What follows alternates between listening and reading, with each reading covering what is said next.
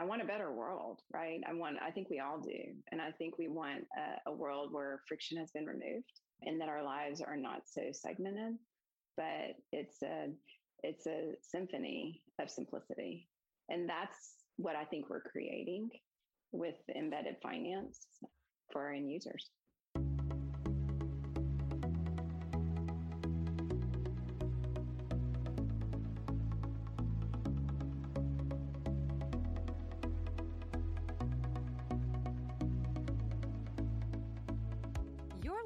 To Banking on Digital Growth with James Robert Lay, who believes there is no better time than now to educate and empower financial brands to gain a fresh perspective around future growth opportunities.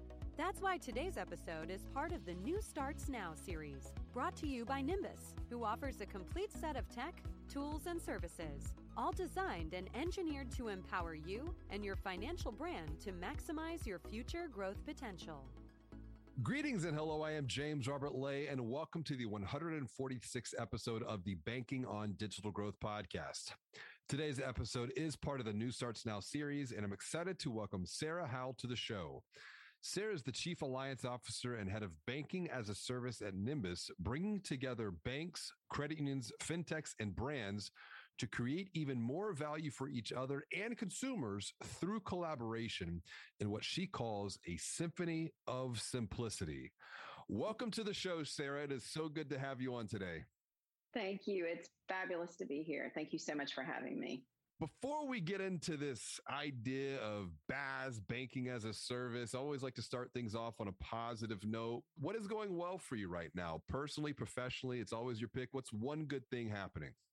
Oh, I've got a daughter that's planning a wedding. So we've got a wedding in our future next year. And we're hoping that COVID will settle down and we'll be able to have a beautiful wedding. And uh, just uh, enjoying the new life here in Florida, which my husband and I just recently moved from Florida, uh, from Denver, Colorado to Florida. Well, congratulations on yeah. both fronts, both on the upcoming pending wedding as well as as on the move. Uh, and I think that's you know when you look at that, it's change, right? You know, mm-hmm. New beginnings, move. It's a new beginning. There's new opportunities, and I think that's where we're at right now when it comes to financial services, when it co- comes to banking, when it comes to just brands for that matter. There's a lot of new things that have transpired within the past couple of years, really in the last 18 months.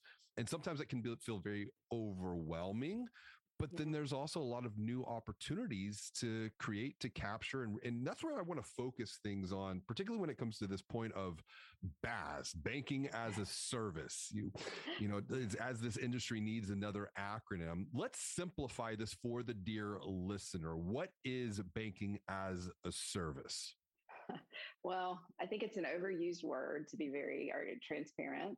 I think it just helps. It is it is the effort to help a non-chartered entity to offer financial products. That's the most simplistic way that I can can speak to it. Now there are different business models associated with BaaS, and I can get into that in ad nauseum. But um, I think in the most simplistic form, it's helping a non-FI become somebody that can act and look and feel like a chartered entity. And that gets me excited because this idea of brands offering and creating value in new ways mm-hmm. to their audience, to their customers, to their communities, um, it really is unique. And I'm curious for the financial brands, the banks and credit unions who are listening, how might BaaS be either misrepresented or misunderstood historically. Like you said, it's an overused word, it's an overused acronym. Where might there be some confusion that we need to clear up? I liken BaaS to my role in, in alliances, and um, I liken alliances to parenting. When my kiddos were little, I was kind of their end all be all. And I was the, you know, my husband and I, their world revolved around us. What we said mattered as they got into a very disruptive season in their life, which was the teenage years, our voice abated a bit and other folks became very prominent in their life. And I could have been, I could see them as a threat, mm. or I could look at the surrounding um, disruptive environment that my teenage girls were in and realize that I needed other voices speaking into their life. And I think very similarly, um, what's occurring in the financial industry now is very disruptive. And it's very much like ha- how my teenagers were. And I, at first saw other voices in their life as threats. And I think if we're not careful, the financial industry, traditional players, credit unions, banks, we can see those other voices, AKA brands or fintechs, as a threat. But when we realize the ecosystem that everything's being disrupted, whether that's technology, whether that's reg changes, whether that's social social reforms, everything in our world is so disrupted now. And to have an additional voice speaking into that end user, whether that's a business, whether that's a consumer, and that they're going to to seek a financial product that maybe I don't own or maybe they can't get from me as a as a traditional financial institution instead of seeing that as a threat let's see it as an opportunity how do we help create some level of consistency and surround that end user with um, financial products that are going to meet their needs, whether we're doing it directly or we're doing it indirectly through a brand relationship. That's a great analogy. The idea of parenting and kids. Uh, I've talked many times on this podcast. My wife and I, we have 11, 9, 7, 5. Oh. And we're starting to see that, that yeah. idea of some other voices influence, particularly at the older level. And to your point, I think it's just going to get louder, but I think that also creates some variety and different perspectives. And so looking at it not as a competitive threat, but as a growth opportunity. I like the idea of alliance. I like the idea of collaboration, really from the lens of abundance. What what might be some of these opportunities here, both for we'll call them brands as well as incumbents from looking at banking as a service, looking at collaboration, looking at alliance? Where might there be some of the biggest opportunities in your mind? Well, I think for a brand, you have a captive audience. You've already got a group of individuals that are committed to your brand, and you've got brand equity that you can leverage on multiple fronts. And maybe that's for your existing product offering, whether you're a SaaS technology provider or you're a retail, um, you know, merchant that has a great following. Leveraging that to provide additional benefit to your your customers, I think it just deepens relationship.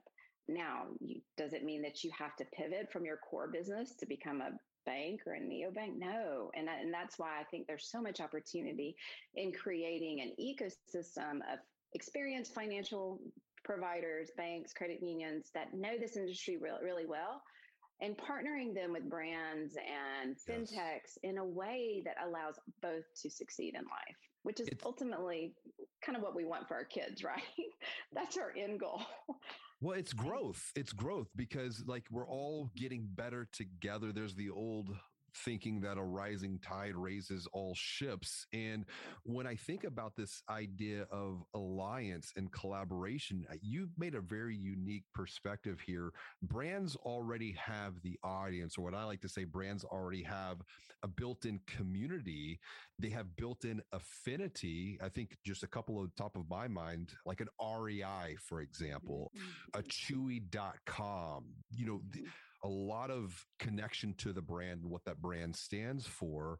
What does that look like? Bringing bringing everyone together so that we all grow together what does that look like practically applied here? Just to once again kind of demystify some of this in, in the mind of the listener. Yeah, well, I think here at Nymbus, we think we look at there's opportunity for education on both fronts. So brands that want to lower the barriers of entry to get into the financial services, there's a, an education path. How do you do it? You know, what do I need to think about? What are, um, you know, how do I how do I launch a financial product? And then on the other side, there's a lot of banks out there, especially in the sub 10 billion range, because you know Durbin provided opportunity. And I think if you want to look for the first instance of embedded finance or BaaS, you're going to look in the prepaid realm. And yes, all of all of that's why you see uh, just a multiplicity of of sub Durbin banks playing in the BaaS space.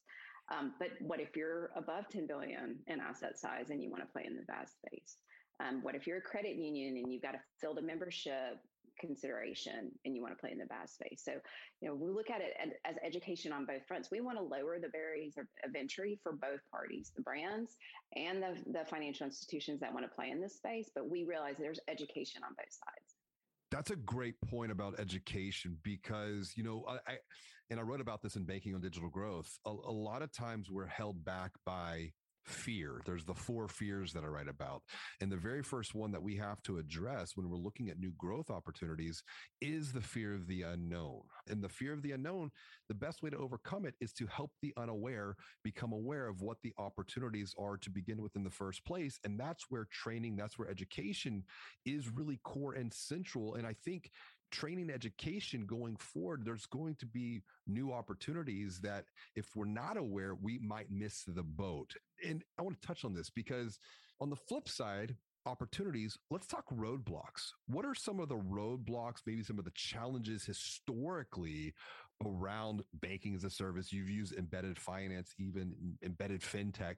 Where might some of the roadblocks be that we need to think about historically that could either A, prevent us from moving forward with, with confidence, or B, hold us back altogether? Yeah, no, great, great question. And this is, I think we talked a little bit about this um, before, but this is what I saw a lot in in my role, my prior role at Visa, is that I was working with brands and fintechs that were embedding financial products, and they'd go to a BaaS provider that offered one financial product, and they were really good at embedding card products, right? Um, but then they they would come back to me and they'd say, Sarah, now I want to offer deposit accounts and savings accounts, and uh, oh, I want to do bill pay. And so I was introducing them to other players in the ecosystem, and I was like, wait a minute, you're evolving to become a neobank, number one. So let's just like let's let's call it for what it is. And are there cheaper routes to market for you? Because every time I introduce you to a new tech provider, that that's going to be an impediment to your that's going to impact your unit economics it's going to be an impediment to your growth every time I introduce you to a new financial institution, because of the way that the regulatory landscape is positioned, whatever accounts you launch on that on that um, FI are going to belong to that FI. So you've got three different FIs supporting your customer base. Now I have unknowingly introduced you to too much, right? And now you can't have a 360 view of your customer in a way that you might want to. And so it was those mistakes I made early on that brought me to Nymbus to understand okay, there how do I position brands and fintechs in a way that's going to empower their growth strategy? So I want to I want to touch on that. You know, you you take the brand on one side, you take the FI on the other side. You're talking about complexity here.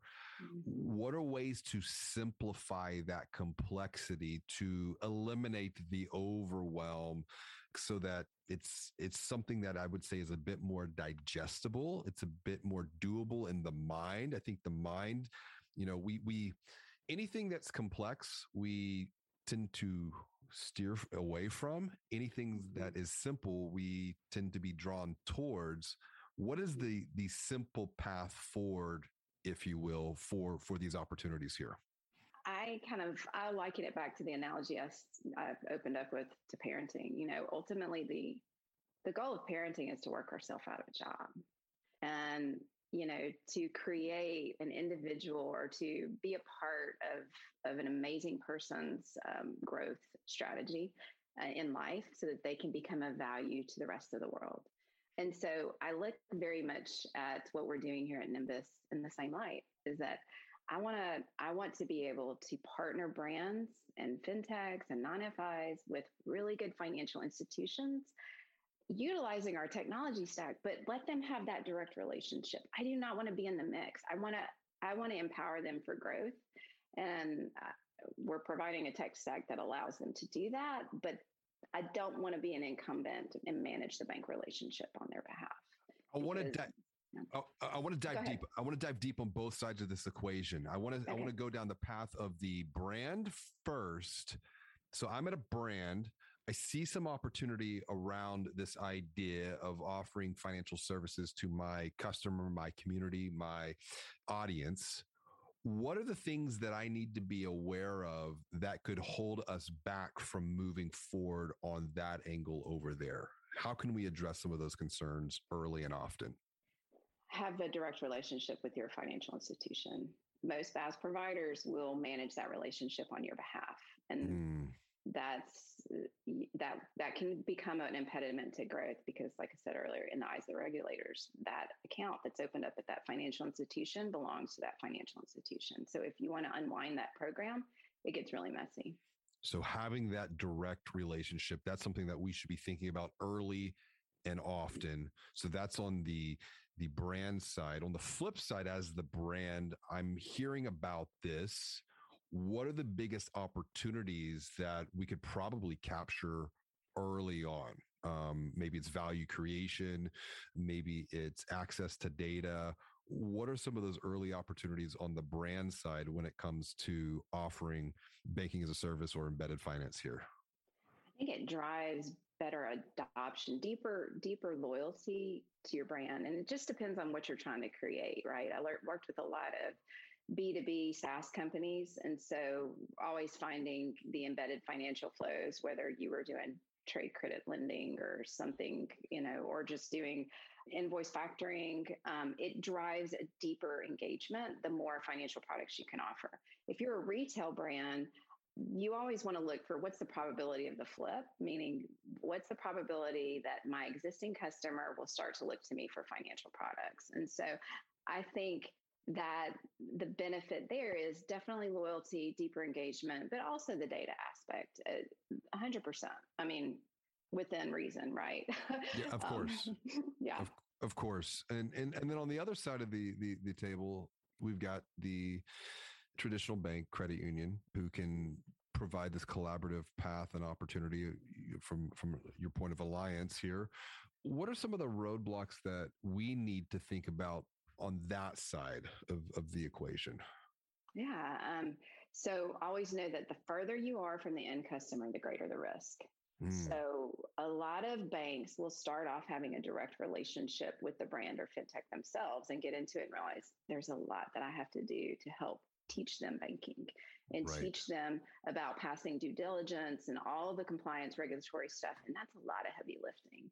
And so you have to scale a lot in order to do that and be ready for that. But that's where you see most banks when they first pivot into the space, that's the business model that they use.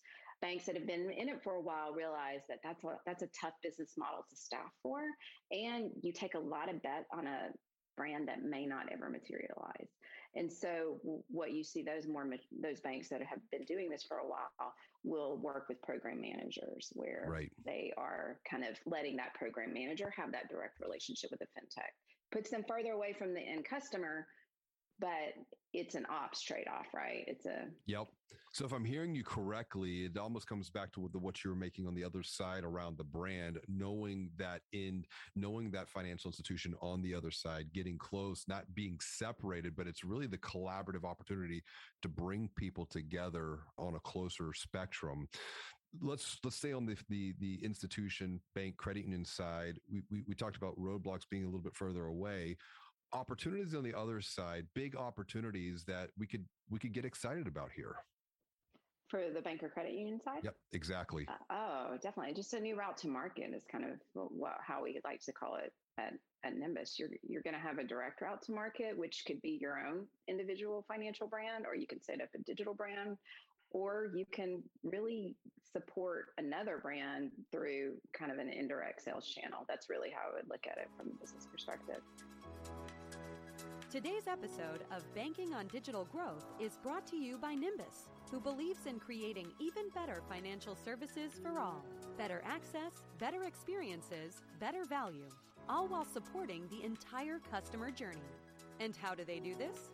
Offering end to end niche banking solutions that you can buy or build, providing accountability beyond the technology, and prioritizing impactful, intentional innovation instead of chasing features.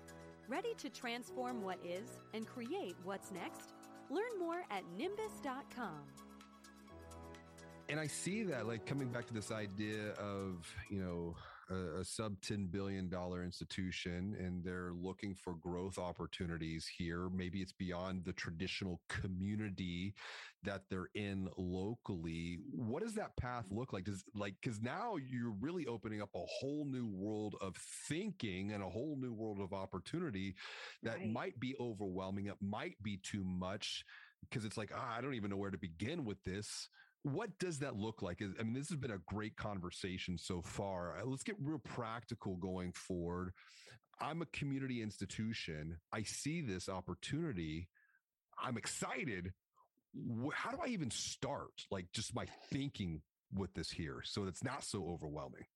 Yeah, no. Uh, well, I think the first thing you do is is you continue to listen to you know great podcasts like Banking on Digital Growth and others that are speaking about this space because the more there's so much knowledge out there that you could just garner just simply by listening to the um, you know great great um, podcasts, reading great content. Um, there's newsletters that I subscribe to. The one thing I would say is that this space moves so fast and so much is happening and there's so much VC money being poured into it all the time that you really have to say, what are my guardrails mm. um, as a financial institution and narrow your focus on where your risk appetite lies.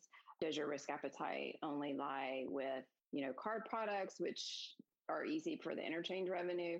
Do you want to get into a little bit more where you can make a little bit more money in the lending side? Because as fintech and, and brand embedded finance has matured, it starts off in card and then it goes to lending. And now I'm seeing a much greater demand for for financial institutions that are willing to play in the lending space.